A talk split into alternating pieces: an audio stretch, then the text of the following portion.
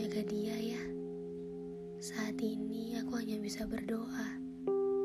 Aku tahu aku terlalu pengecut karena gak bisa ngomong langsung.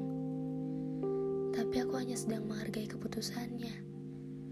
Aku hanya ingin dia tahu bahwa aku mengerti arti kata pergi. Aku paham arti kata tak ingin bersama lagi. Dan aku sadar diri untuk tidak memintanya kembali. Aku hanya berharap dia bahagia atas keputusannya. Dengan siapa pun dia nantinya. Dan aku hanya berharap bahwa orang yang dia inginkan juga menginginkannya. Jaga dia, Tuhan.